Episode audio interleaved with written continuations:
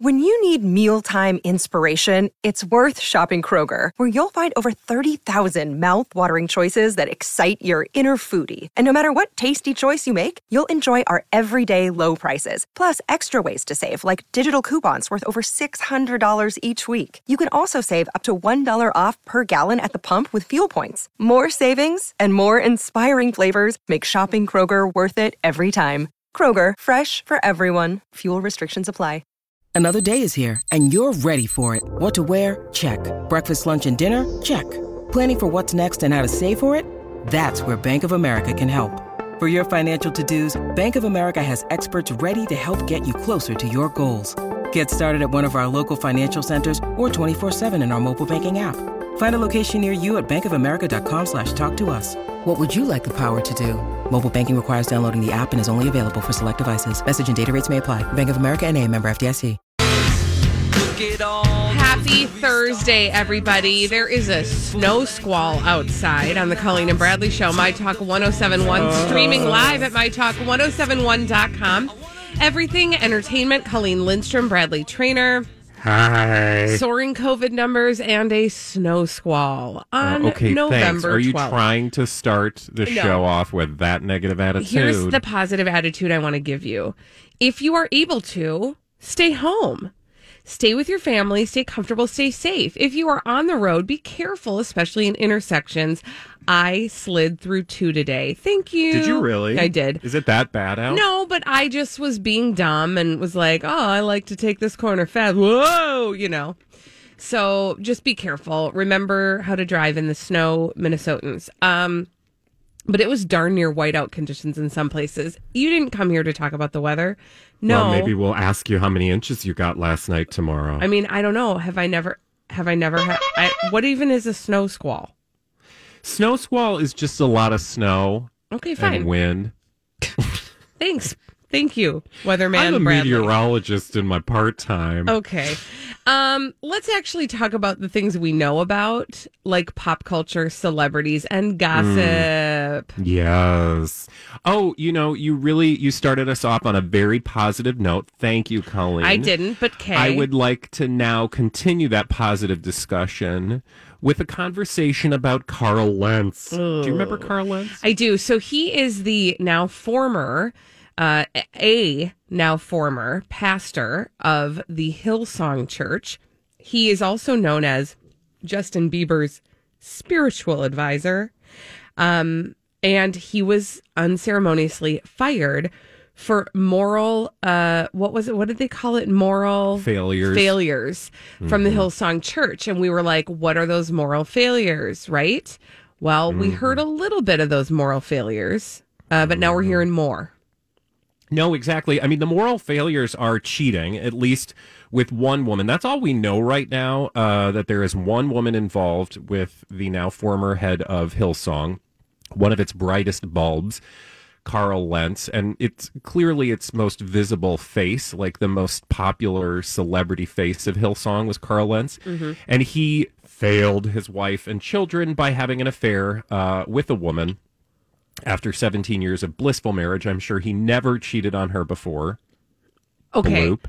So, yeah, stick a pin in that.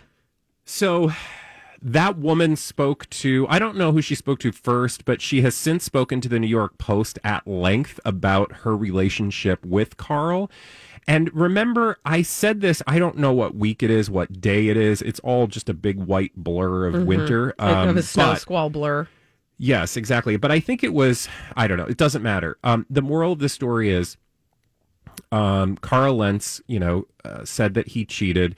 She came forward and said, um, you know, a little bit about their relationship.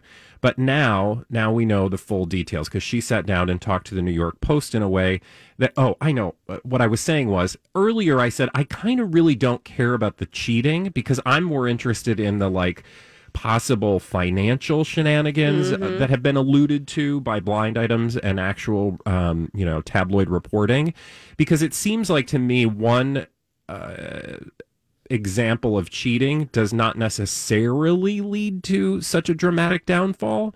So there's probably more behind this story. However, that said, when you listen to the one woman that Carl Lentz cheated on his wife and three children with, okay, just his wife, but they always like to throw the children in Well, there to I make mean- you feel extra Yeah. dirty.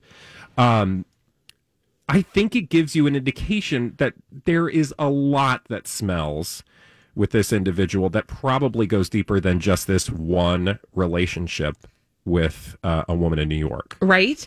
So it's so when we first talked she first talked i believe to the daily mailer. At least that's where i read the report of the report.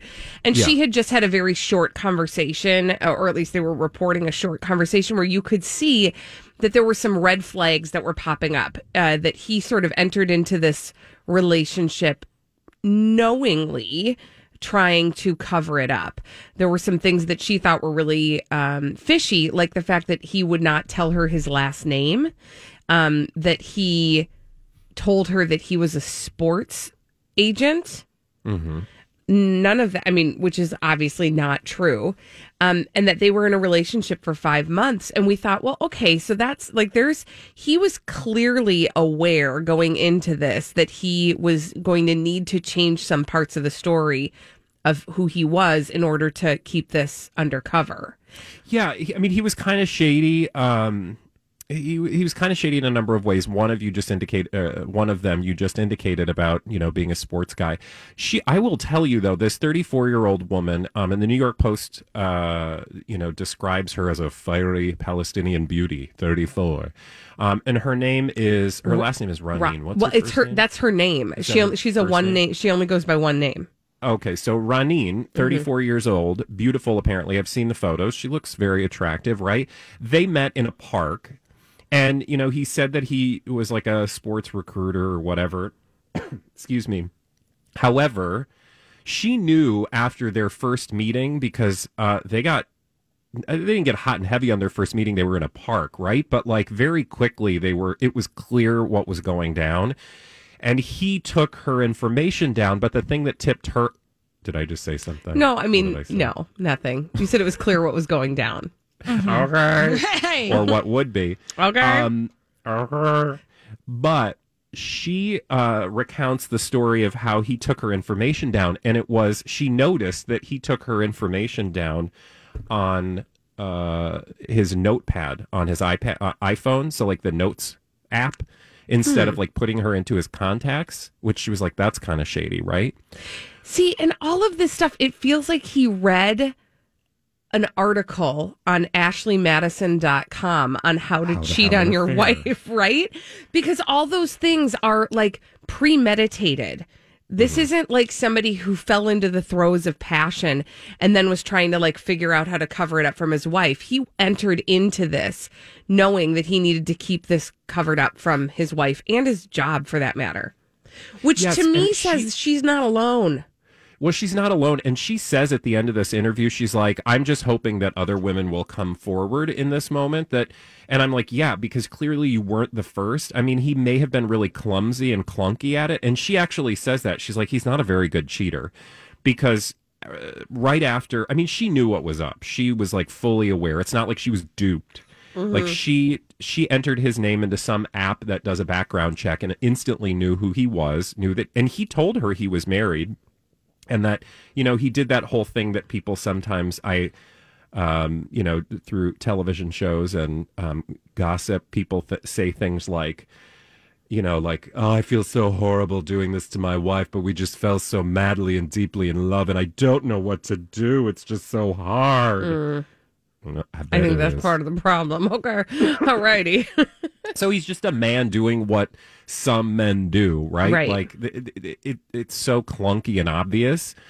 Um, and to your point, and to her point, I don't think this is the first time, and I wouldn't be surprised if very quickly we start to see, you know, more of uh, more women like her pop up. Because if you are at a point where you are comfortable hitting on a woman in broad daylight, which I always marvel at people who like do that, you know, like hit on a random stranger, right? Like I just never in a million years. I mean, I haven't been single for years, but I, you know, like I'm just at the park. Like, why Right. are you just sitting at a park and then all of a sudden you tell a woman she should come sit by you. Well, I feel like and that's then like you end up straight out of a movie, right? That's like kind of creepy. yeah, that's like rom com level. Like it's not real, but apparently it Yeah. is. Meet like that's cutes what. Yeah. aren't real, guys. Yeah.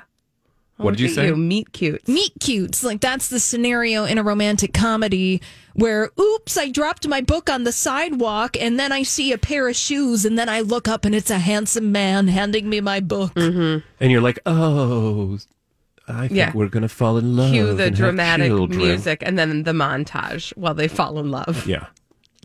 What? what I uh, Oh, go ahead. no, I was just gonna say with her, I just have so many questions. Like, why? Why was this all good with you? She is a very interesting woman because I will tell you, she actually says that she saw Carl Lentz like years before she met him because she had gone with some friends to Hillsong. Oh, interesting. And she saw him and she's like, oh, that's that guy that I saw at that church. And she's not even a, a practicing Christian. She's actually, um, you know, comes from the Muslim faith. And but she's kind of one of these people who's just like, sort of like, like a, a little bit she of this. seems like a mover and a shaker too. Like, Yeah, you know, yeah. Mm-hmm. she gets around New York. Um, also, the, well, no, I'm not going to go that direction. Well, I Oh. was just going to say, like, a lot of the, a lot of what Hillsong pushes is the music of Hillsong. So, like, you could very well have been at a Hillsong quote worship service, and it was just really a concert.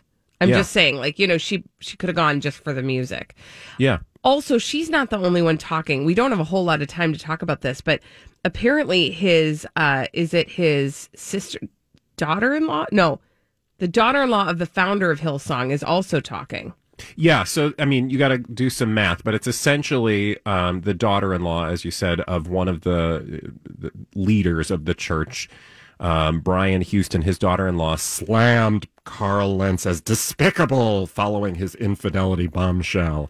And I just started reading this article because I mean, I kind of don't care what the daughter-in-law of. I mean, like, how far removed do we need to get? But I am curious to just see who are these other people because I imagine that there's a lot of politics going on with who says what in the in this moment and I really do believe there's a bigger story behind the scenes because again I kind of don't feel like a religious leader leaves after cheating on his wife once. I A feel hundred like percent There is based on so much more to this story and we don't know it based on history, you know, he would have had to. I mean, there has to be a lot more going on because there are people who, you know, like like there are pastors who slept with men and did hardcore drugs with them who are currently heading their churches. Mm-hmm. And if you, you don't remember that story, God, what was his name? Do Mm. you remember that guy? Yeah. was it That a was like a televangelist No, he wasn't a televangelist. He was just a megachurch leader Mm. who ended up. Um, he had gone and got Ted Haggard. Ted Haggard. Oh, yeah, yeah, yeah. Got massages from a guy, and they did uh, meth together. Yeah, I found his And he name. went on to continue. I mean, he didn't continue his immediate job, but he went on very quickly to continue leading a church. And I'm not saying he didn't have consequences based on that. I'm just saying that, like, that consequence behavior doesn't usually happen because you made one oopsie boo boo. And I'm not implying it's an oopsie boo boo, but you know what I'm saying. Yeah. I could keep talking about this, and no doubt we will, especially uh, as we hear more about the story, but we don't have time right now. We need to get to a dirt alert. Holly Roberts is going to bring us all the dirt straight from Hollywood after this on My Talk 1071.